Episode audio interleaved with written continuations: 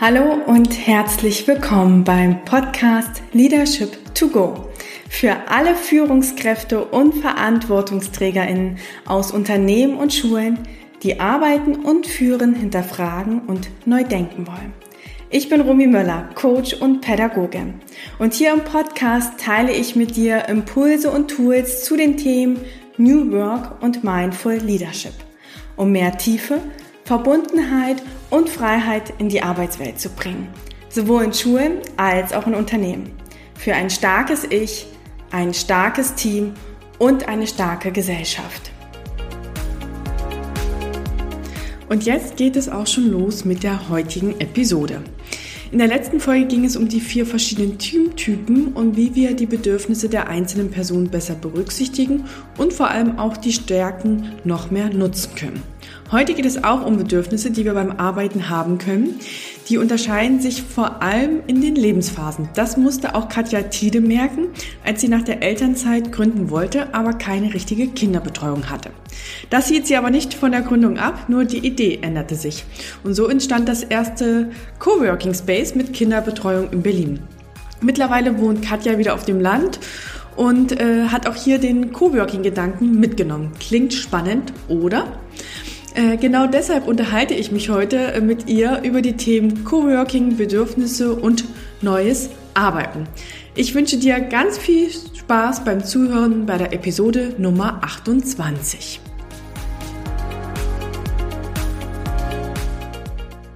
Wie ich eben schon in der Intro angekündigt habe, habe ich heute eine Gästin dabei, äh, und zwar Katja Tiede. Und erstmal herzlich willkommen, Katja, hier im Podcast.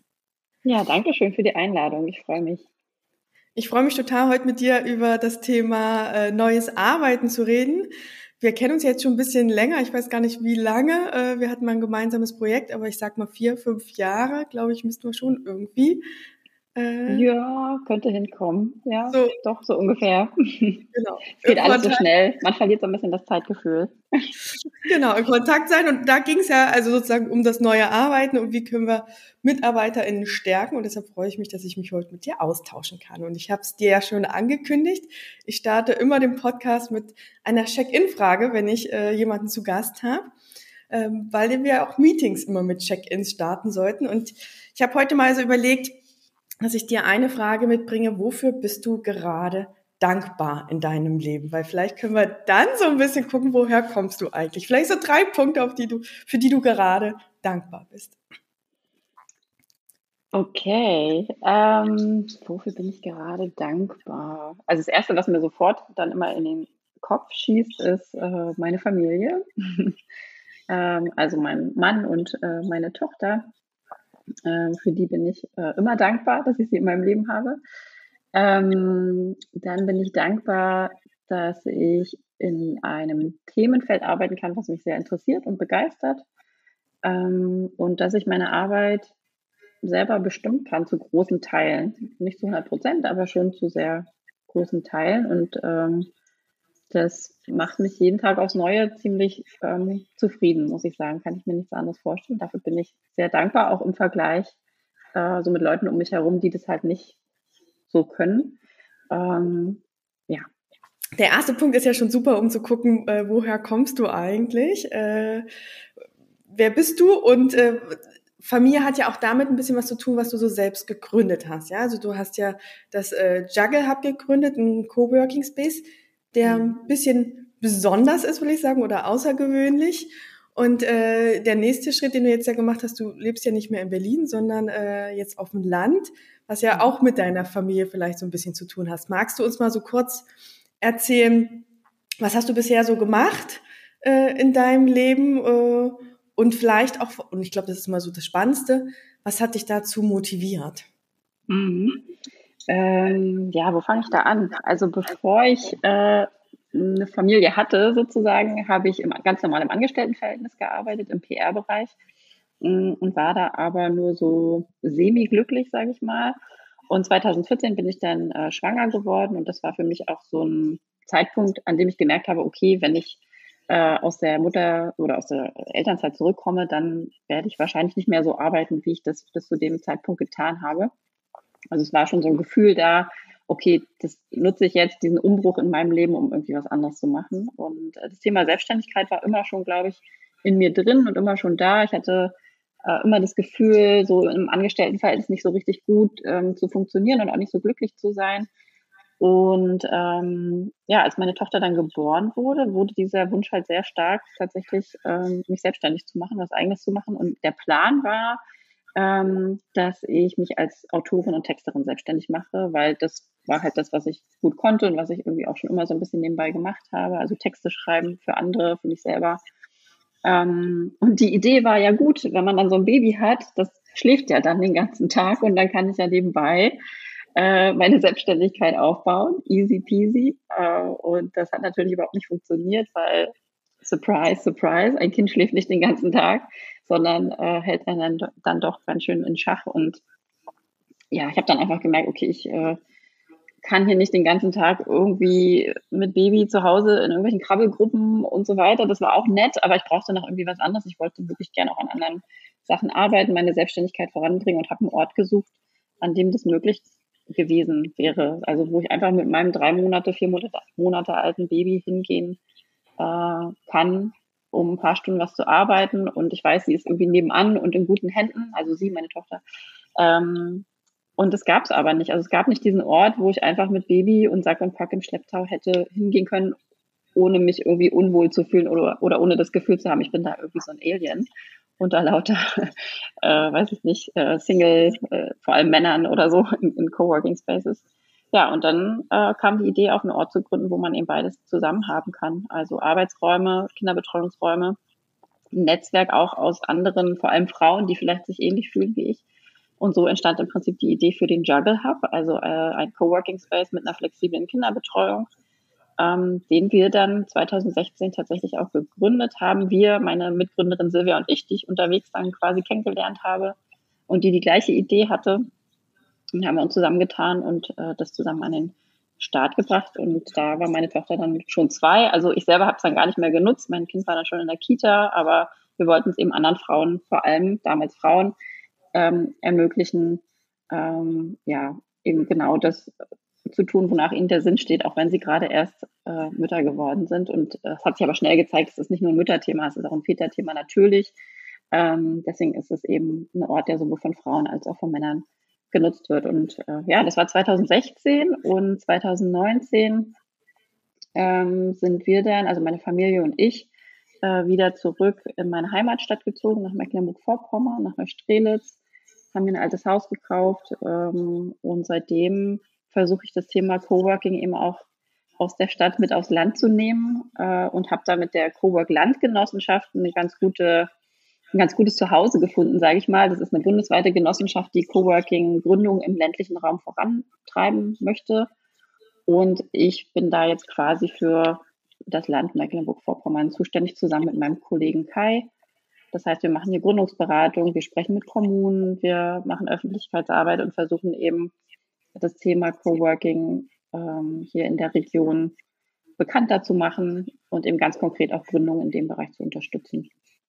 Genau, das mache ich jetzt seit 2021 quasi offiziell für die Cowork Landgenossenschaft. Und äh, ich ergänze mal noch vieles andere nebenbei. Äh, können wir da auch noch mal später drauf eingehen. Erstmal danke. Äh, und ich gehe auch nachher noch mal auf das Cowork Land äh, oder Land ein.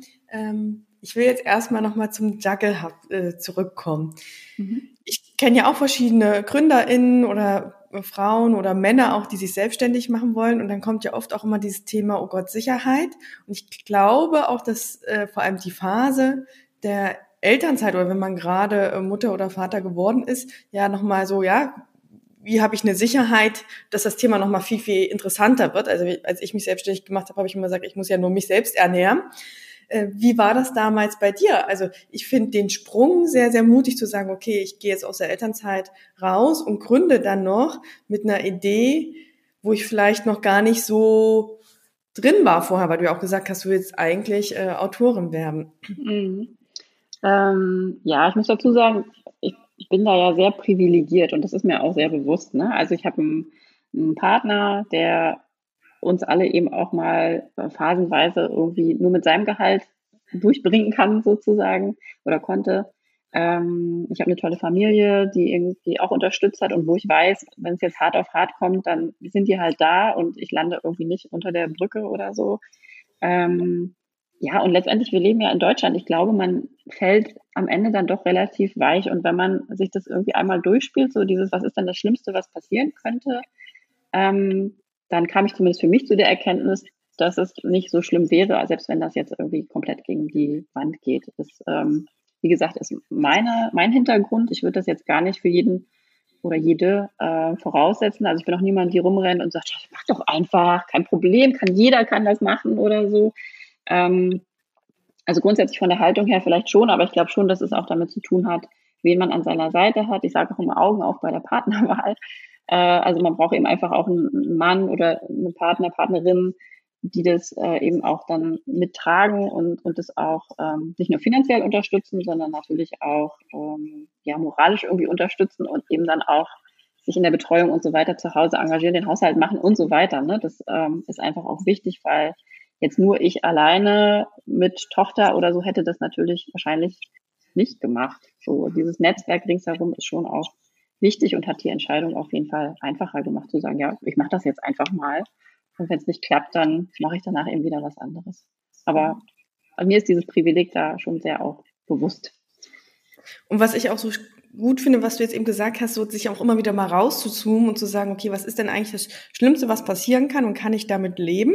So, ja, mhm. also immer so wieder diese Metaperspektive einzunehmen und dann nicht sozusagen, ja, es, ich glaube, es sind immer schwierigere Phasen, sei es, dass ich angestellt bin oder auch wenn ich selbstständig arbeite, ja, wo es gerade nicht so gut läuft und dann immer wieder zu gucken, nicht, dass ich in diesem einen Moment, in diesem einen Monat jetzt bleibe, wo es mal schlecht läuft, sondern zu gucken, was habe ich eigentlich im letzten Jahr geschafft, wie bin ich da schon vorwärts gekommen, dann haben wir immer noch mal eine andere Perspektive. Ähm, ich glaube, das ist wichtig. Wenn du jetzt aber so rückblickend mal guckst, was waren denn vielleicht so Stolperstellen oder wirklich Herausforderungen, wo du auch vielleicht gekämpft hast oder hinterfragt hast, ob das Konzept wirklich gut ankommt?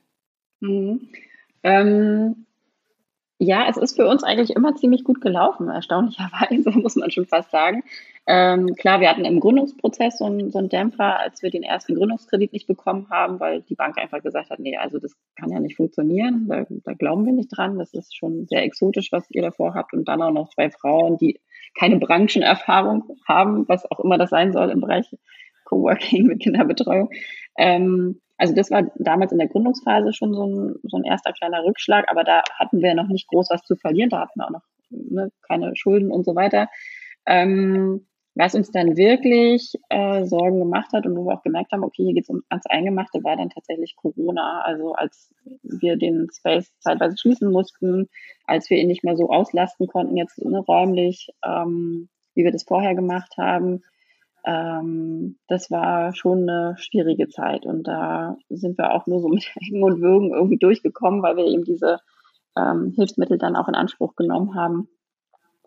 Ähm, das war nicht so einfach, aber ich glaube, das hat gar nicht unbedingt was mit Selbstständigkeit zu tun. Das hat ja andere Leute, die irgendwie in Angestelltenverhältnissen waren, irgendwie auch getroffen.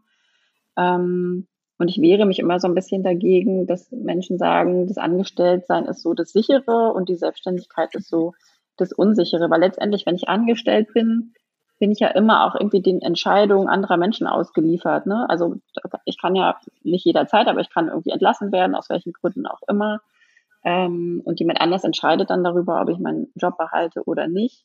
Und als Selbstständige habe ich es ja immer irgendwie in der Hand. Also ich selber kann entscheiden, welchen Schritt ich als nächstes gehe, ähm, wie ich mein Leben gestalten möchte, ähm, wo ich mich reinhängen möchte. Und da ist eben niemand, der einfach sagen kann, ja, heute ist irgendwie Schluss oder nächste Woche oder nächsten Monat. So, also ich habe eigentlich viel mehr Gestaltungsspielraum und das gibt mir persönlich eine viel größere Sicherheit als jetzt irgendein Arbeitsvertrag oder so. Mhm. Deswegen also ja, versuche ich immer das so ein bisschen zu sagen, nee, das ist gar nicht so gefährlich oder riskant oder so, was man hier macht, sondern äh, es gibt ja auch ganz viele Möglichkeiten, Gestaltungsmöglichkeiten, die man als Angestellter nicht hat. Mhm. Ich würde da gleich mal so vielleicht noch eine Ergänzung machen. Ich würde es nicht als angestellt bezeichnen, weil es ja auch mittlerweile glücklicherweise Unternehmen, Organisationen gibt, äh, wo man nicht ausgesetzt ist, äh, ich entscheide jetzt, ob du kündigst, sondern wo ja auch ja, äh, quasi in der Organisation gemeinsam besprochen wird. Wir haben jetzt eine schwierige Phase, was machen wir damit? Gehen wir alle, reduzieren wir, ja, oder wer kann irgendwie zurückstecken? Also es gibt ja glücklicherweise schon auch Unternehmen, wo sozusagen diese ganze Entscheidungsgewalt, nenne ich es jetzt mal, ähm, verteilt ist und wo ich sozusagen ja auch gefühlt selbstständig bin, wenn wir immer so, was wir mit selbstständig, ja, äh, also selbstbestimmt, ich kann mich einbringen, wir auch in Organisationen schon miterleben können. Äh, mhm. Aber ich mhm. sage mal, das Bild, was wir so klassisch haben äh, und ich glaube, was einfach noch vorherrschend ist, ist es natürlich so. Mhm. Jetzt hast du gesagt, so äh, Corona war eine schwierige Phase und ich habe es auch so ein bisschen miterlebt und gleichzeitig äh, Corona ist noch nicht vorbei und ähm, Ihr habt ja auch vor allem, glaube ich, auch letztes Jahr dann schon wieder, äh, wart ihr total ausgebucht. Ich kann mich noch erinnern, dass du gesagt hast, mhm. okay, wir müssen gucken, wir haben eigentlich gar nicht mehr genug Plätze. Was hat euch denn eigentlich durch die Krise, jetzt in Anführungsstrichen, durchgebracht und äh, weshalb ist vielleicht auch das Konzept dann nochmal gefragter? Ja, also in der Krise oder in der Hochphase der Krise, sage ich mal, waren es eben wirklich diese Hilfsmittel, die da zur Verfügung gestellt wurden. Ähm, und die wir auch in vollem Umfang in Anspruch genommen haben und Kurzarbeitergeld und so weiter. Ähm, wir waren dann aber relativ schnell wieder offen, also ähm, mit eingeschränktem Betrieb, aber wir konnten wieder öffnen, mussten dann so ein bisschen das alles organisieren, dass die Abstände dort eingehalten werden konnten und so weiter und eben nicht so viele Leute in den Meetingräumen waren und so. Ähm, also das, wir mussten nicht dauerhaft irgendwie zumachen, wir mussten uns einfach ähm, anders aufstellen, würde ich sagen. Und ähm, so gesehen sind wir jetzt nicht komplett auseinandergebrochen, auch als Team nicht. Also wir haben das echt ganz gut ähm, zusammenhalten können, den Laden, ähm, sage ich mal. Und ja, nach Corona gab es dann echt so ein äh, so ein Schub irgendwie auch. Wir sehen es auch an der an der Zusammensetzung der Coworker und Coworkerinnen. Also es sind nicht mehr nur die Selbstständigen und nicht mehr nur die Start-up-GründerInnen oder so, sondern es kommen eben auch viel mehr Angestellte, viel mehr Leute, wo man merkt, okay, die haben jetzt irgendwie die Homeoffice-Option dauerhaft ähm, zur Verfügung oder die dürfen eben arbeiten, wo sie möchten. Und äh, es kommen eben jetzt eben auch Leute, die sonst klassischerweise eher nicht zu uns gekommen wären. Und als die, also diese Beschränkungen weggefallen sind, mehr oder weniger, ist es halt wirklich dann äh, regelrecht explodiert. Und wir sind ja kein riesiger Space, also wir haben so 30 Arbeitsplätze ungefähr. Ähm, da war es dann sehr schnell sehr voll und ähm, wir mussten die Leute dann zum Teil wirklich wieder wegschicken, weil wir es nicht mehr unterbringen konnten. Also so gesehen, diese, dieses ganze Thema Remote Arbeiten, äh, Homeoffice, was eben nach Corona massiv an Fahrt gewonnen hat, das kam uns jetzt natürlich dann zugute oder kommt uns immer noch zugute, auf jeden mhm. Fall. Also für mich hast du da so zwei entscheidende Faktoren so genannt. Zum einen, glaube ich, das Mindset, ja, auch anders denken. Ähm, ich habe vor paar Wochen eine Folge zu Gefühlen gebracht. So, und die Angst, die wir alle hatten, kann uns einmal in die Kreativität bringen. Ja, was braucht es, äh, damit wir vielleicht trotzdem aufmachen können, trotzdem unser Konzept weiterleben können? Oder es kann uns halt in die Lähmung, ja, in diese Panik, so, okay, ich mache jetzt gar nichts mehr so und ich warte mal ab. Ich glaube, das ist so ein sehr, sehr entscheidender Faktor. Ähm, und zum anderen hast du ja auch gesagt, so das Team, ja, also wir konnten das Team gut zusammenhalten und äh, sozusagen ja auch damit das weiterleben. Und ich glaube, das ist total wichtig, ja, dass wir da sozusagen auch immer gucken, äh, wer kann uns da unterstützen. Du hast auch gesagt, in der Gründungszeit das Netzwerk, Familie, Freunde und auch da sozusagen immer nochmal ähm, weiterzudenken. So, ja, jetzt hast, hm. absolut. Ja, und wir haben auch gemerkt, ähm, ich meine, Coworking für uns war von Anfang an nicht nur wir vermieten irgendwie einen Schreibtisch oder wir, wir, vermieten die Räume, sondern es ging uns immer darum, vor allem mit den Menschen äh, in den Austausch auch zu gehen. Und auch das äh, kam uns dann am Ende zugute, weil eben viele aus unserer Community, viele Mitglieder gesagt haben, hey, ähm, bei mir ist gerade nicht akuter Krisenmodus. Ich behalte meine Coworking-Mitgliedschaft, auch wenn ich den Space gerade gar nicht nutzen kann oder nutzen möchte, weil ich mich selber irgendwie so ein bisschen auch lieber zu Hause aufhalte, gerade in der Hochzeit von Corona ähm, ne, die Leute haben, waren, sind uns einfach treu geblieben, weil, ähm, weil es auch ihnen wichtig war, dass es uns gibt und dass es uns weitergibt.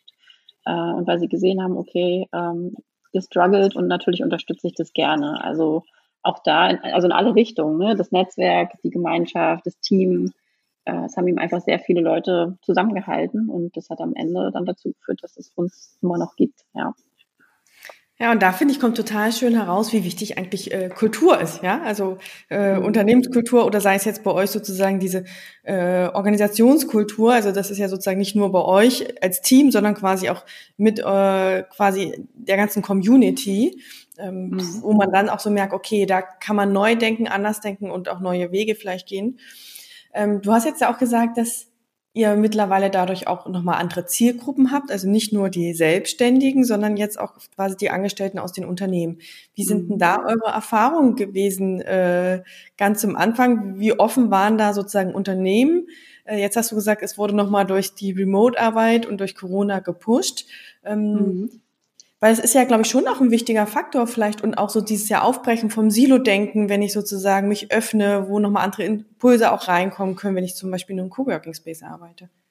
Ja, ich meine, Unternehmen waren für uns schon immer äh, eigentlich eine Zielgruppe. Ähm, uns war es schon immer ein Anliegen zu sagen, ähm, wir wollen unser Angebot auch ganz klassischen Unternehmen, sage ich mal, zur Verfügung stellen, dass deren Mitarbeitende äh, bei uns arbeiten können, die Kinderbetreuung vor allem auch nutzen können und im besten Fall zahlt eben der Arbeitgeber ähm, für dieses Angebot. Ne? Also wir hatten immer so, äh, so eine Idee, dass es eben ein Kontingent gibt äh, für Firma XY und die Mitarbeitenden können das eben nach Bedarf dann abrufen. Also vor allem interessant für Leute, die eben keine Kita-Plätze bekommen haben, sofort nach der Elternzeit, was ja in Berlin durchaus der Fall ist und nicht selten passiert. Ähm, oder auch für Menschen, die einfach sagen, Mensch, an, an, manchen Tagen passt es mir einfach besser, wenn ich mein Kind irgendwie dabei habe, sei es, weil ich noch einen Arzttermin im Anschluss habe oder weil es einfach logistisch einfacher ist, äh, in den Coworking Space mit der Kinderbetreuung zu gehen. Und ähm, wir hatten da auch zwei Pilotprojekte in Berlin äh, mit zwei Unternehmen, mit Coca-Cola und mit Bubble, also auch äh, durchaus Unternehmen mit äh, mehreren hundert Mitarbeitenden, die das tatsächlich gemacht haben. Ähm, und das hat auch ganz gut funktioniert und war für uns auch mal so ein Test, ähm, was Unternehmen eigentlich so brauchen, ne? weil man selber als Selbstständiges muss, ja, mach doch einfach, aber äh, Unternehmen haben dann natürlich nochmal so ein paar andere Anforderungen und auch Dinge, an die sie sich einfach halten müssen und Regelungen und so. Ähm, und da lernen, haben wir auch ganz viel dazu gelernt, ne? dass man da eben auf andere Dinge nochmal achten muss, wenn man so ein Angebot, Entschuldigung, für Unternehmen strickt. Und ähm, ja, also die beiden, ähm, die beiden Kooperationen gibt es jetzt aktuell nicht mehr. Äh, das lief dann irgendwann aus. Ähm, und wir selber, muss ich auch dazu sagen, Silvia und ich, wir sind da auch nicht so richtig gut äh, darin, rauszugehen und irgendwie so äh, Dinge an Unternehmen zu verkaufen. Wir hoffen dann einfach immer, dass sie da selber mehr oder weniger drauf kommen. Und wir reden natürlich viel über diese ähm, Vereinbarkeitsthemen und New Work und Arbeitskulturthemen und hoffen darüber dann eben den einen oder die andere äh, auch in Unternehmen darauf aufmerksam zu machen. Aber was wir eben merken, ist, dass die Leute jetzt einfach kommen, gar nicht unbedingt wegen der Kinderbetreuung, sondern weil sie eben einfach äh, remote arbeiten dürfen, ähm, das nicht unbedingt im Homeoffice tun wollen ähm, und deswegen zu uns kommen, gar nicht in erster Linie wegen, wegen der Kinderbetreuung. Das wäre halt was, was wir jetzt wieder proaktiver vielleicht auch angehen äh, können, sollten, müssten, da auch auf Unternehmen zuzugehen, aber da waren wir schon immer nicht so richtig gut drin und irgendwie ja, auch das, ne? Man, man tut ja als Selbstständiger das, wo, wo es einen so hinzieht und ne, was man so gerne tut. Und äh, Unternehmensakquise stand da nie ganz oben auf der Liste, auch wenn wir gerne mit Unternehmen zusammenarbeiten. So. Da können wir gleich mal den Werbeblock einschalten. Ja, also wenn jetzt genau. jemand hört, äh, der sagt, oh, das wäre spannend für unser Unternehmen oder vielleicht auch äh, UnternehmensführerInnen zuhören, äh, der Juggle Hub sitzt im Prenzlauer Berg und ihr habt jetzt auf jeden Fall schon mal gehört, dass es die Möglichkeit gibt. Und äh, in den Shownotes gibt es auch den Kontakt zu Katja und auch äh, zum Juggle Hub, ähm, weil ich glaube, das ist, also ich unterstütze das total, äh, dass das total wichtig ist, weil du ja sagst, zum einen ist da das Bedürfnis, in Kontakt zu kommen jetzt, äh, mit, wenn man im Homeoffice sitzt, ja, und nicht vielleicht immer nur bei sich alleine oder auch einfach mal, ja, dadurch, dass ich rausgehe, mal wieder in Bewegung komme. Und zum anderen sehe ich halt auch ganz stark das Bedürfnis, ich habe jetzt selber keine Kinder, aber in meinem Freundeskreis sind ganz viele mit Kindern. Äh, sozusagen in dieser neuen Lebensphase habe ich auch äh, andere Umstände, beziehungsweise will ich halt gucken, flexibel weiterarbeiten zu können. Aber mir ist es auch wichtig, dass es meinem Kind gut geht. Und äh, ich kenne immer die Diskussion irgendwie Kita-Schließtage, ja, wie organisieren wir das jetzt? Und da müssen irgendwie die Großeltern, vor allem in Berlin, wohnen die meistens nicht dann doch hier, äh, irgendwie kommen. Und äh, wo ich dann einfach merke, es ist nochmal was zusätzlich Anstrengendes, und dann merke ich auch, dass dann, oder es gibt dann dieses Side-Splitting, der eine arbeitet irgendwie von sechs bis zwölf und dann der andere und dann abends, so dass das Kind irgendwie immer betreut werden kann, wo ich sage, im Endeffekt arbeite ich dann auch nicht entspannt für das Unternehmen und irgendwie nur in Hetze und bin nicht äh, ausgeschlafen, weil ich dann irgendwie noch Nachtschichten einlege. Und ich glaube, da ist ein ganz, ganz großes Potenzial, wenn wir wirklich gucken wollen, äh, wo ist gerade der Mensch äh, und was braucht er gerade in seiner Lebensphase. Ja, ich sag mal, wenn ich irgendwie so Mitte 20-Jährige eingestellt habe, die vielleicht noch so äh, die Welt erkunden wollen, ist vielleicht die Remote-Arbeit äh, in Portugal für die entscheidend.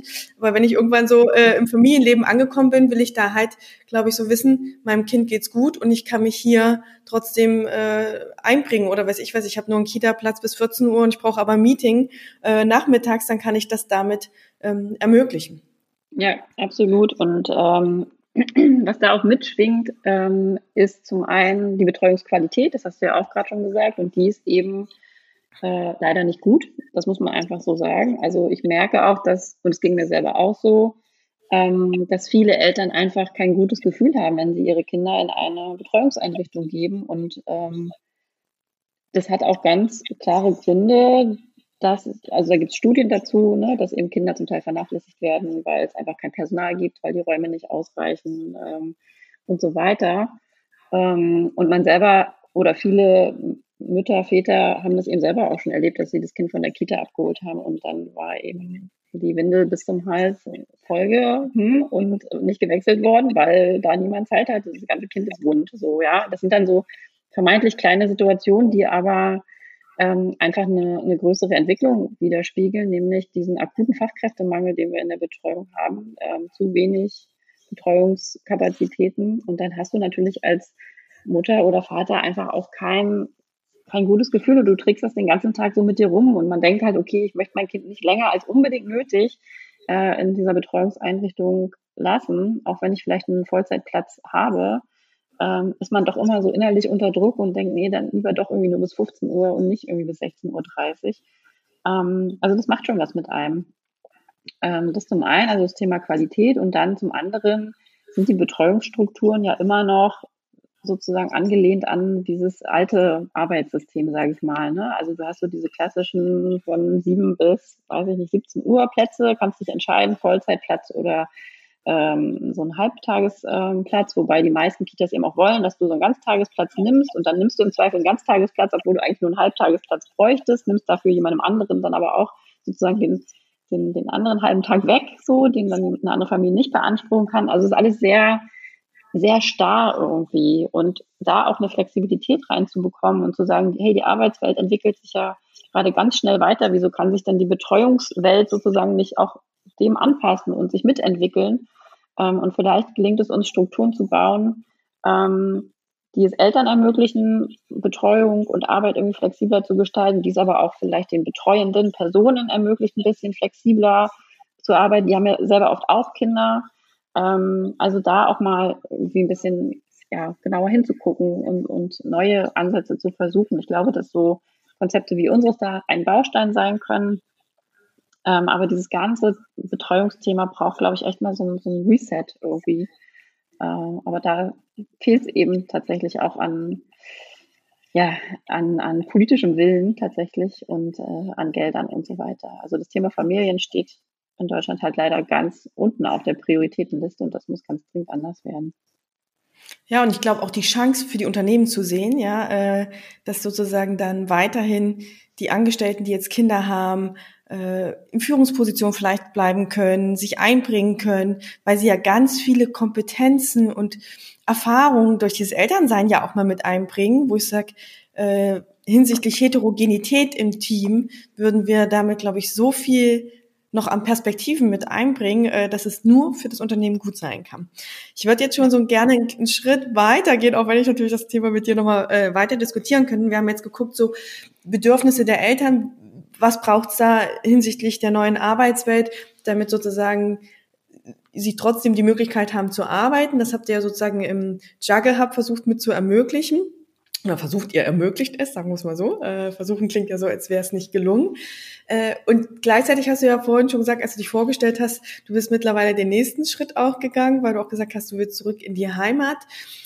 Und baust ja dort jetzt quasi oder unterstützt dort mit sozusagen Coworking Spaces auf dem Land, die jetzt nicht speziell, glaube ich, wenn ich das so richtig habe, auf Familienbetreuung, sondern mhm. insgesamt dieses, wie kann man auch die ländlichen Strukturen mit äh, fördern, wie kann man auch es dort attraktiv machen. Magst du uns mhm. vielleicht kurz dazu mal was erzählen und was bisher auch eure Erfahrungen sind, wie das Konzept vom Coworking Spaces sozusagen ähm, ja auf dem Land angenommen werden? Ja, ähm, es ist ein weites Feld. ähm, genau, also Coworking auf dem Land äh, oder zumindest hier in Mecklenburg-Vorpommern äh, funktioniert schon auch ein bisschen anders. Also zum einen ist es noch sehr erklärungsbedürftig, das vielleicht erstmal vorneweg. Ähm, ich glaube, in Berlin und Hamburg wissen mittlerweile viele Leute, was ein Coworking Space ist. Ähm, hier auf dem Land braucht es noch viel mehr Erklärung. Ähm, es gibt auch eine gewisse Abneigung gegen das Englische. Also warum, was, ne, also warum heißt es jetzt Coworking Space und nicht irgendwie, weiß ich nicht, Bürogemeinschaft, obwohl ich finde, dass es keinen adäquaten deutschen Begriff gibt, der diese ganze Kultur dahinter auch widerspiegelt. Aber ja, es ist eben ähm, erklärungsbedürftig und die Modelle ähm, sind ein bisschen vielfältiger. Also man hat zum einen natürlich dieses klassische Coworking, ich nehme äh, ja, klassische Coworking, ich nehme meinen Laptop mit morgens und setze mich irgendwo äh, in den Coworking Space zusammen mit anderen Freiberuflern. Das gibt es hier auch, allerdings nur sehr ähm, vereinzelt. Ähm, was wir viel sehen, sind so Konzepte an der Schnittstelle zum Tourismus. Ähm, gerade in Mecklenburg-Vorpommern spielt das eine etwas größere Rolle, dass eben Leute irgendwie Hotels haben oder Gutshäuser oder einfach schön gelegene ja, Bauernhöfe oder wie auch immer und dann eben sagen, hey, das wäre doch irgendwie ganz cool, wenn wir hier auch ein, ein Arbeitsraumangebot irgendwie mit andocken und dann eben darüber auf das Thema Coworking kommen. Ähm, das sind dann sogenannte Workation oder Retreat-Angebote. Ähm, genau, und das Thema Workation, äh, da schlägt sich ganz gut dann auch so diese Brücke wieder Richtung äh, Stadt, weil das ist was, ähm, was sich im Prinzip ja auch an die Großstädter, Großstädterinnen richtet, die eben sagen, ich möchte mal eine Woche raus aus meinen angestammten äh, Räumen aus der Stadt, ich möchte mal raus aufs Land, ich muss mal was anderes sehen, ich brauche mal ein bisschen frische Luft und so weiter, möchte aber ganz normal weiterarbeiten. Ähm, das heißt, die arbeiten dann hier in, an so einem Ort äh, ganz normal, ähm, wie sie es in Berlin auch machen würden, aber gehen danach eben raus äh, zum See, machen eine Fahrradtour, äh, tun sich irgendwie was Gutes für eine Zeit, mal eine Woche oder zwei. Ne? Das wäre so dieses klassische Vocation-Angebot. Und dann hat man eben viel diese sogenannten Retreats, die richten sich eher an Unternehmen, die sagen, ähm, wir nehmen jetzt das ganze Team, äh, gehen ein langes Wochenende oder auch mal eine ganze Woche irgendwo in die Pampa, machen dort unsere Strategie oder was auch immer, Teambesprechungen, Konfliktlösung und so weiter und ähm, machen das auch ganz bewusst an einem Ort, der eben nicht das äh, Büro ist, in das wir jeden Tag gehen, sondern suchen uns da wirklich so einen neutralen Ort, der eben auch noch schön gelegen ist, damit wir eben anschließend auch diese äh, gemeinsamen Freizeitaktivitäten machen können und so weiter. Also das sind Sachen ähm, oder Konzepte, die sehen wir hier relativ viel. Wo wir immer noch darauf hinarbeiten, ist tatsächlich, dass dieses klassische Coworking sich auch etabliert, ähm, weil wir darin auch eine Chance sehen, ähm, diesen ganzen Pendelverkehr, der hier massiv ist, eben runterzufahren. Ne? Also viele Leute fahren hier sehr viel Auto, einfach weil es wenig Alternativen gibt und wenn es eben ein Coworking-Angebot, ähm, wir sagen immer alle 15 Kilometer ein oder alle 15 Minuten einen Coworking Space, wenn es also flächendeckend was gäbe, ähm, würde das ja bestenfalls dazu führen, dass die Leute eben nicht mehr eine Stunde mit dem Auto fahren, sondern einfach mit dem E-Fahrrad bestenfalls in den nächsten Coworking Space fahren können und dort arbeiten können. Mit all den Vorteilen dann auch für die Vereinbarkeit von Familie und Beruf, mit Vorteilen für die, ähm, für die Umwelt, weniger CO2-Ausstoß. Äh, es gibt wieder mehr Zeit für Ehrenamt, für Engagement auch im ländlichen Raum, was auch dringend benötigt wird. Also es hätte einfach sehr viele Vorteile, wenn wir mehr Spaces hier hätten und daran, darauf arbeiten wir hin. Genau. Mhm.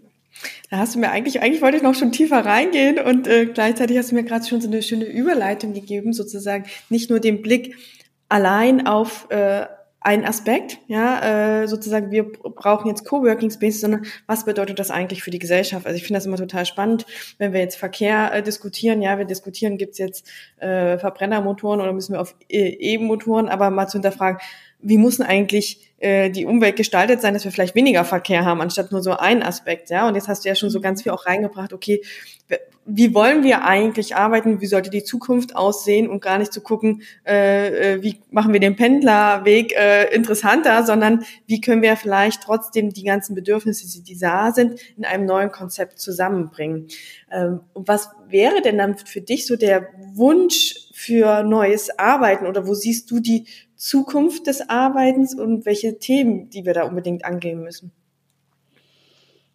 Ähm ja, ich meine, letztendlich neues Arbeiten für mich heißt immer, einfach mit den Menschen auch zu sprechen, was sie, was sie, was sie brauchen. Also wirklich zu fragen, und zwar jeden und jede Einzelne im, im Unternehmen, ähm, woran arbeitest du, was brauchst du gerade, wie ist deine Familienkonstellation, ähm, was brauchst du sozusagen an ähm, ich sehe es so als Mosaik, sag ich mal, ne? so ein Baukasten an unterschiedlichen Arbeitsmodellen und, und Arbeitsorten und so weiter, aus dem Leute einfach dann wählen können, was sie gerade brauchen. Und wenn ich gerade in einer Lebensphase bin, äh, in der ich kleine Kinder zu versorgen habe oder meine äh, Mama pflegen muss oder wie auch immer, dann brauche ich natürlich irgendwie ein anderes Mosaikteil, so im Zweifel, als wenn ich gerade gar keine anderen Verantwortung großartig habe neben der Arbeit. Oder wenn ich mich ehrenamtlich, ehrenamtlich noch engagieren will oder mir irgendwie mein Sportverein wichtig ist, dann brauche ich eben da auch wieder vielleicht eine andere ähm, Zusammenstellung an Arbeitsmodellen und, und, äh, und Arbeitsorten. Aber genau in diese Gespräche zu gehen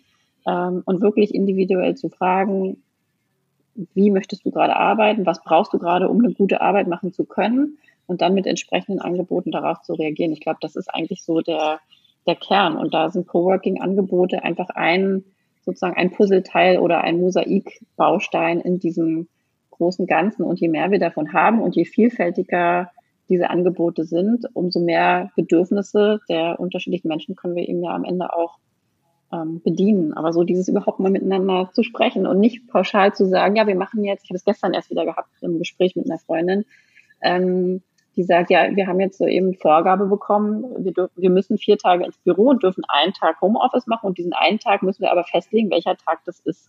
Wo ich so denke, was ist das für ein Blödsinn? Also ich meine, es kann ja jetzt diese Woche kann es sein, ich muss irgendwie ein Konzept erarbeiten, dafür brauche ich vielleicht mal drei Tage meine Ruhe und nächste Woche kann es sein, ich brauche irgendwie was kreative, kreativen Input, da brauche ich vielleicht mal drei Tage Büro oder, ne, also das ist ja immer auch im, im Wechsel und im Wandel. Und nächste Woche habe ich vielleicht meine Kita zu, dann brauche ich wieder ein anderes, eine leichte Anpassung meines Modells sozusagen ähm, oder meines Arbeitsortes.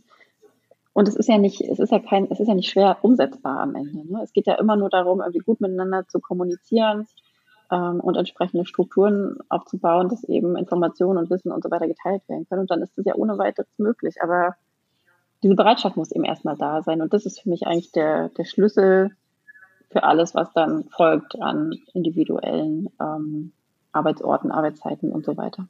Mhm. Also was ich so raushöre, ist so das Thema Freiraum. Ja, wir müssen Freiraum geben und vielleicht Verantwortung abgeben.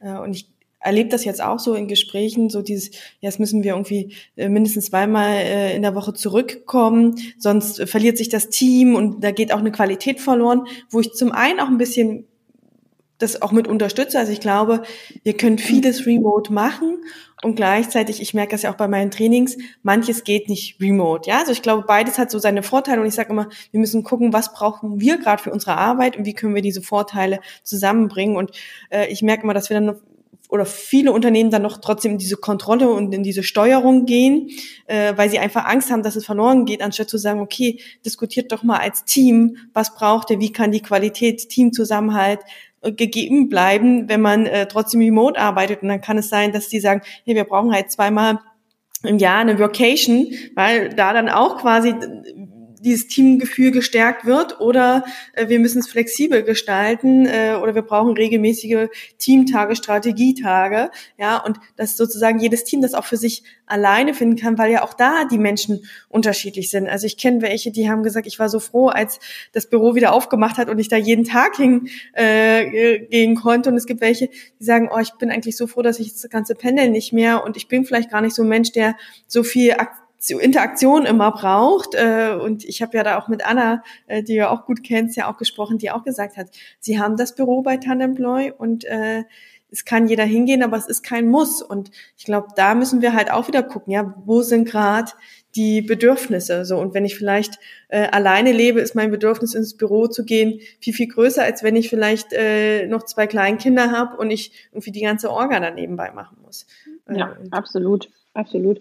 Ähm, genau, das ist nochmal ein wichtiger Punkt, weil klar, neben diesen ganzen individuellen äh, Bedürfnissen, die jeder ähm, hat, ist es natürlich wichtig, das auch im Team dann miteinander zu besprechen. Das ist nochmal ein wichtiger Punkt, sozusagen als Ergänzung auch zu dem, was ich gesagt hatte, dass diese Teamebene ähm, klar kann jetzt nicht jeder einfach sagen, ich mache das, ich brauche das jetzt so und jetzt mache ich das so, egal was mein Team macht. Ähm, das geht natürlich auch nicht. Also immer beide Seiten dann auch ähm, zu betrachten, aber eben nicht von oben einfach so pauschal zu sagen, so eine Lösung für alle. Das ähm, glaube ich, da müssen wir von wegkommen. Ja, und ich finde, da sind wir auch genau ja in diesem Thema von Transformation, ja, zu gucken, mhm. was ist immer die subjektive Sicht, also ihr, äh, ich, was ist aber sozusagen auch die kollektive Sicht, das Wir, und dann aber auch immer zu gucken, was braucht es denn eigentlich dafür nur Kultur, welches Mindset und gleichzeitig auch welche Strukturen und Prozesse, ja, also wenn wir sagen, ihr dürft flexibel von zu Hause arbeiten, äh, dass ich vielleicht solche Coworking-Angebote mache, wo dann die Leute auch hingehen können, wenn die nicht zu Hause einen Arbeitsplatz haben, und ich glaube, diese ganzen Felder, ähm, integrale Theorie, äh, Modell, arbeite ich da immer gerne mit Ken Wilber, also ja, äh, Mindset, Verhalten, Kultur und Struktur und Prozesse, das alles so im Blick zu behalten. Ich glaube, das brauchen wir, um wirklich dann die Zukunft des Arbeitens mit allen Bedürfnissen, Flexibilität und Freiraum gut gestalten zu können. Ja, das denke ich auch. Und um aber diese Gespräche auch führen zu können, braucht es natürlich auch ähm, ein gutes Maß an Vertrauen oder auch an geschützten Räumen, glaube ich, auch in Unternehmen, weil ähm, wenn ich von meinen Mitarbeitenden erwarte, dass sie sich mir öffnen und mir erzählen, wie sie leben, was sie brauchen, wo vielleicht auch so die Hürden im Alltag sind und was sie vielleicht auch gerade nicht so gut hinkriegen, ähm, dann muss ich ja die Sicherheit auch haben als Angestellte oder Mitarbeitende, dass mir das dann nicht negativ ausgelegt wird oder mir dann strikt daraus gedreht wird. Ne? Also da dieses Vertrauen, glaube ich, das müssen sich viele Führungskräfte auch erstmal noch erarbeiten, weil wenn man eben lange Zeit in Strukturen gearbeitet hat, die eben sehr hierarchisch waren und wo man eben irgendwie immer gucken musste, dass man vielleicht auch so einen gewissen Schein wahrt oder so, ähm, dann ist da eben vielleicht auch gar nicht das Vertrauen da zu sagen, pass mal auf, ich struggle gerade hier wirklich mit der Vereinbarkeit von Familie und Beruf und ich schaff's gerade einfach nicht und ich würde gerne eigentlich ein bisschen ein paar weniger Stunden arbeiten oder nicht so oft ins Büro kommen. Ne? Also da braucht es ja auch erstmal diese gemeinsame Basis. Und ähm, da weiß ich nicht, wie ausgeprägt das schon so ist bei, bei vielen Unternehmen, ne? dass Mitarbeiter sich wirklich auch trauen, zu sagen, wie es ihnen eigentlich so geht und was sie eigentlich brauchen. Das muss dann auf Führungsebene auch vorgelebt werden. Natürlich, dass die eben sich auch öffnen und ein Stück weit verletzlich zeigen und sagen, ja, ich ne, habe eben auch hier meine Baustellen und nur dann kann man, glaube ich, auf Augenhöhe auch über solche Sachen überhaupt sprechen. Mhm. Ja, und ich finde auch das, was du jetzt eben gesagt hast, auch halt so gucken, ähm, welches Bedürfnis steckt dahinter, ja. Also oft sage ich, okay, ich komme jetzt irgendwie nicht mehr äh, so zurecht und ich muss dann irgendwie in Teilzeit gehen, damit ich das alles schaffe. Und gleichzeitig aber zu gucken, okay, worum geht's dir eigentlich? Dir geht's darum, gute Arbeit zu machen und gleichzeitig, dass dein Kind gut betreut ist. Dann kann natürlich die Teilzeit die Lösung sein. Es kann aber auch sein, dass wir gucken, wie äh, kriegen wir die Kinderbetreuung gut hin oder wie äh, können wir es flexibilisieren oder äh, ja, also ich sage mhm. mal, es gibt ja immer unterschiedliche Strategien, um dann das Bedürfnis und was ich oft sehe, wir denken immer ganz viel in Lösungen, anstatt erstmal wirklich zu gucken, äh, woher kommt der Wunsch eigentlich und was gibt es da auch und finden wir vielleicht noch eine viel, viel bessere Lösung für dich, mhm. fürs Unternehmen, für die Gesellschaft. Ähm, und da einfach auch sozusagen das Denken weiter aufzumachen. Ich glaube, das ist ja auch der Mehrwert, wenn wir auch Coworking äh, im Land, um dann wieder ein bisschen nochmal zurückzukommen, ähm, zu stärken, wenn wir sagen, wir vernetzen die Menschen, ja, um einfach auch zu gucken, welche Möglichkeiten gibt es noch, wie können sie vielleicht auch vor Ort mehr zusammenarbeiten und wie können wir da auch sozusagen die Netzwerke stärken, dass da auch vielleicht äh, neue Ideen entstehen. Und du hast ja vorhin gesagt, so der Wunsch ist da, dass das Konzept auch vor Ort noch mehr angenommen wird, also nicht nur für die Städter, die äh, mal wieder frische Luft brauchen. äh, wie ist denn da so, was denkst du denn, was sind denn die größten äh, Bedenken oder Hindernisse, dass das noch nicht so angekommen ist bisher? Mm, unterschiedlich. Also zum einen gibt es noch nicht viele Coworking-Orte in Mecklenburg-Vorpommern. Also wir haben jetzt, es nimmt Fahrt auf, wir haben jetzt irgendwie so an die 20. Ähm, das ist aber bei der Größe dieses Bundeslandes nicht viel. Es ist ein riesengroßes Bundesland. also wir, die Sichtbarkeit und, und ähm, diese Möglichkeit, das mal auszuprobieren, die ist eben flächendeckend noch nicht da. Dann eben, was ich vorhin schon meinte, diese Vorbehalte, ne, da ist irgendwie, da kommen irgendwie Leute, meistens sind es ja die Berliner, Hamburger, die Rückkehrerinnen, die das eben aus der Stadt mitbringen. Und da gibt es eben natürlich gewisse hm, Berührungsängste erstmal. Was, was wollen die, was ist das? Ähm, auch von den ähm, Kommunen zum Teil, die eben denken, äh, da, da kommen jetzt die Großstädter und wollen das ganz große Geld machen, mhm. was sehr lustig ist, weil mit Coworking man definitiv äh, nicht viel Geld verdienen kann.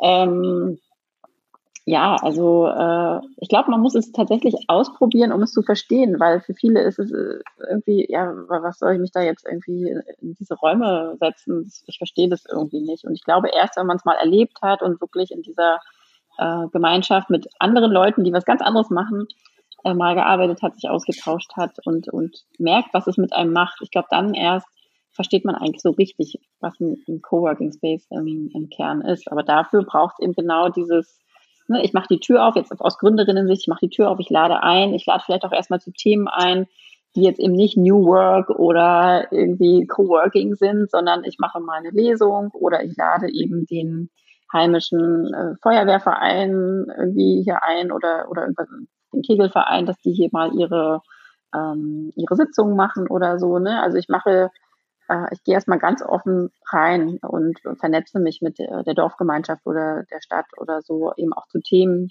ähm, die die Leute hier be bewegen, ne? die jetzt vielleicht gar nicht unbedingt meine Themen sind, ähm, aber darüber eben Anknüpfungspunkte zu schaffen. Ich glaube, das ist hier ganz wichtig, weil im ich meine, im Kern sind die hier auf dem Land, sind ja, die sind ja gebuchene Netzwerke. Also wenn du irgendwie eine Bohrmaschine brauchst, dann gehst du halt zum Nachbarn und dann kommt er halt rüber und, äh, und hilft dir so. Ne? Und das passiert ja hier schon ganz ähm, organisch, dass die Leute sich gegenseitig helfen. Die nennen das halt nur nicht irgendwie Netzwerke, sondern das ist halt hier so dieses Nachbarschaftsding irgendwie. Also die können das eigentlich. Ähm, jetzt muss man halt nur gucken, dass man sie äh, vielleicht auch ähm, mit Leuten zusammenbringen, mit denen sie sich vielleicht normalerweise noch nicht so nicht unterhalten würden. Also spannend wird es ja zum Beispiel, wenn der Handwerker äh, irgendwie auf jemanden trifft, der oder die, keine Ahnung, äh, programmieren kann oder ähm, vielleicht auch einfach nur äh, Steuern machen kann so und dann hat er dort jemanden, der ihm Arbeit abnehmen kann, die er vielleicht selber gar nicht so gerne macht. Also so, dass einfach Synergien entstehen. Äh, und dafür braucht es dann, glaube ich, schon Räume, wo auch Menschen sind, die das so ein bisschen orchestrieren und ganz gezielt einladen und Anlässe schaffen, sodass die Leute dann auch zusammenkommen und sich begegnen. Ähm, weil das ist tatsächlich hier kein Selbstläufer. Ich erlebe das schon so, dass die, die Hecken eher immer höher werden und die Zäune und jeder sich so ein bisschen abschottet und so sein eigenes äh, Süppchen ähm, kocht und da dem auch was entgegenzusetzen. Da können Coworking Spaces auf jeden Fall auch eine Rolle spielen. Mhm. Also sozusagen auch den Mehrwert aufzuzeigen, sich nicht nur privat zu vernetzen oder in der Freizeit, sondern auch, äh, dass es total gut ist, auch sozusagen im beruflichen sich da zu vernetzen. Und ich glaube auch, dass es dann auch spannend äh, für Städter werden kann, äh, aufs Dorf zu ziehen, weil das ist ja, glaube ich, immer so ein bisschen noch dieses Jahr, ähm, mir, mir fehlt dann vielleicht die Inspiration oder die Vernetzung und dass das dann nochmal viel, viel attraktiver werden kann und quasi insgesamt nochmal Leben und Arbeiten für uns neu gestalten könnte und wir vielleicht da auch auf unsere Bedürfnisse nochmal mehr eingehen und dann eine größere Vermischung entstehen kann. Ähm, ich gucke schon so ein bisschen halb auf die Uhr und wird so langsam äh, in den äh, Abschluss gehen. Gibt es denn gerade noch was, was dir noch auf der Seele brennt, was du gerne noch sagen möchtest oder was wir vielleicht noch nicht angesprochen haben? Ähm. nee, eigentlich. Also nein. Okay, bevor ich dann aber zu meinen drei Abschlusssätzen komme oder meinen drei Abschlussfragen, ähm, würde ich dich erstmal nochmal fragen, so, wir haben jetzt viel darüber diskutiert, Coworking, die verschiedenen Bedürfnisse in der Stadt, auf dem Land, äh, Arbeiten braucht mehr Flexibilität, äh, Freiraum, Entscheidungsmöglichkeiten. Wenn du dir jetzt was wünschen könntest, äh, wo sollten wir in fünf Jahren hinsichtlich diesen ganzen Themen stehen? Ui, ähm, das ist eine interessante Frage. Ich denke immer gar nicht in so großen Zeiträumen irgendwie. Also im Moment verändert sich alles so wahnsinnig schnell und ähm, Corona und äh, Krieg und so weiter hat uns ja, finde ich, einmal mehr gezeigt, dass sich die Dinge einfach von mehr oder weniger von heute auf morgen ähm, so krass ändern können. Ähm, was ich mir wünschen würde, wäre einfach so ein bisschen mehr Beweglichkeit, ähm, Offenheit, so auf allen Seiten, ähm, einfach mal Dinge auszuprobieren und ähm, so ein bisschen mh, mm, ja, wegzukommen. Da sind wir wieder bei dem, was du eingangs auch gesagt hast, von diesem vermeintlichen Sicherheitsdenken und ähm, zu denken, dass wenn wir alles so machen wie bisher, dass wir dann auf der sicheren Seite sind, weil ich glaube tatsächlich, dass das Gegenteil ähm, der Fall ist, dass wir ganz neu denken müssen ähm, und vor allem beweglich sein müssen und offen sein müssen, um diese ständigen Veränderungen irgendwie halbwegs gut äh, meistern zu können. Und das würde ich mir einfach wünschen, so eine Grundhaltung. Ähm, Gerade, also wir sind ja hier auch viel im Austausch ähm, mit Verwaltung und so weiter. Und da merkt man einfach, da ist so ganz, ganz wenig Beweglichkeit da und äh, da wird wirklich noch ganz starr geguckt, äh, wie, wie sozusagen der, der bekannte Weg ist. Und da wird auch nicht von abgewichen, nicht ein kleines bisschen. Hm. Und das mal aufzubrechen, sei das jetzt eben in der klassischen Verwaltung oder eben auch in Unternehmen, ähm, das fände ich, fände ich einen schönen Gedanken. Und vermutlich. Eine, hm? Ja, und genau, aber Prognosen mit, mit so fünf Jahreswünschen oder Prognosen tue ich mich tatsächlich schwer, ja. Und ich würde sagen, unvermutlich die äh, alle 15 Minuten äh, ist der äh, Coworking Space auf dem Land, äh, wenn wir das in fünf Jahren erreicht hätten. Das wäre natürlich äh, großartig, wenn wir das schaffen würden. Ähm, ja, sag niemals nie, sage ich mal. Ähm, und ein großes Thema, was mich natürlich auch umtreibt, ist schon auch ähm, das Betreuungsthema. Also, dass wir da einfach es schaffen, ähm, mehr Flexibilität reinzubekommen. Ähm, vor allem aber auch, aber das ist eher ein politisches Thema, das eben nach ganz oben auch auf die Prioritätenliste zu setzen, weil letztendlich der demografische Wandel wird kommen, der wird mit voller Wucht äh, über uns hereinbrechen und wahrscheinlich eine ähnliche Krisensituation auslösen, wie wir das ähm, aktuell haben. Ähm, und allein schon vor diesem Hintergrund müssen wir da ganz neue Strukturen einfach aufbauen und jetzt damit anfangen und nicht erst ähm, sozusagen, wenn es ja, wenn es dann brennt. So. Wenn der Kipppunkt erreicht ist und wir eigentlich nichts mehr ändern können. Richtig, genau. Sehr gut. Dann äh, danke ich dir erstmal bis hierhin.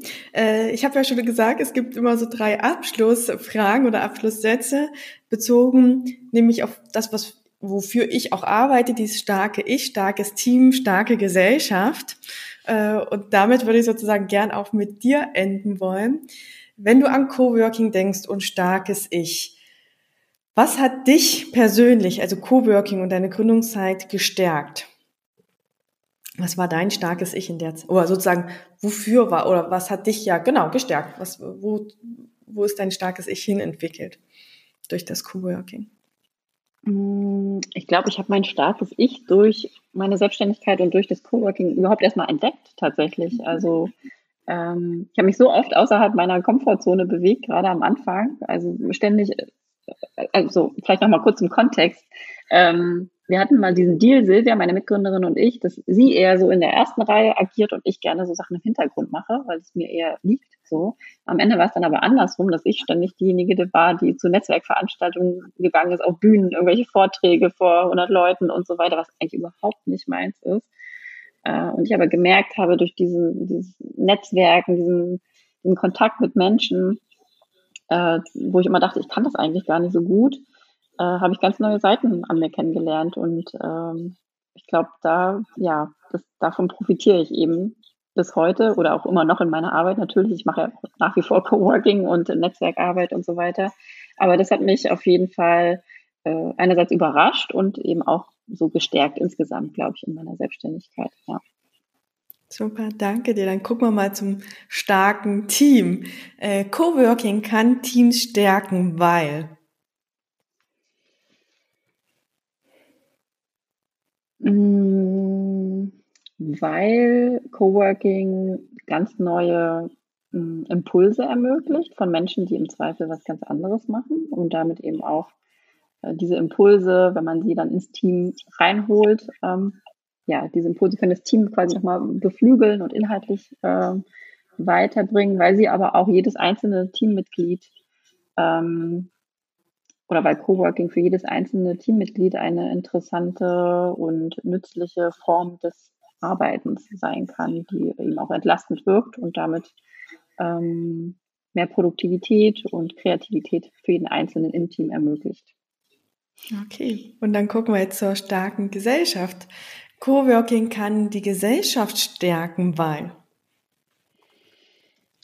Weil äh, Coworking zum einen ähm, den ländlichen Raum sehr viel attraktiver machen kann, ähm, Infrastruktur zurückbringen kann, wo die vorher oder vor Jahren oder Jahrzehnten ähm, weggebrochen ist, ähm, als ein Ansatzpunkt ist, um Mobilität ganz neu zu denken, Nachhaltigkeit neu zu denken ähm, und einfach ein Modell ist, was darauf ausgelegt ist, dass Menschen miteinander sprechen und in Kontakt kommen. Und ich glaube, das ist der Kern von jeglicher positiver gesellschaftlicher Veränderung. Super. Ich finde, das ist doch ein schönes Schlusswort. Ähm, ich danke dir ganz herzlich, Katja. Ich fand es sehr spannend.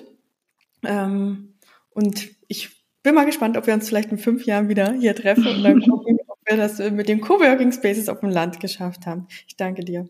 Das wäre schön. Vielen, vielen Dank für die Einladung.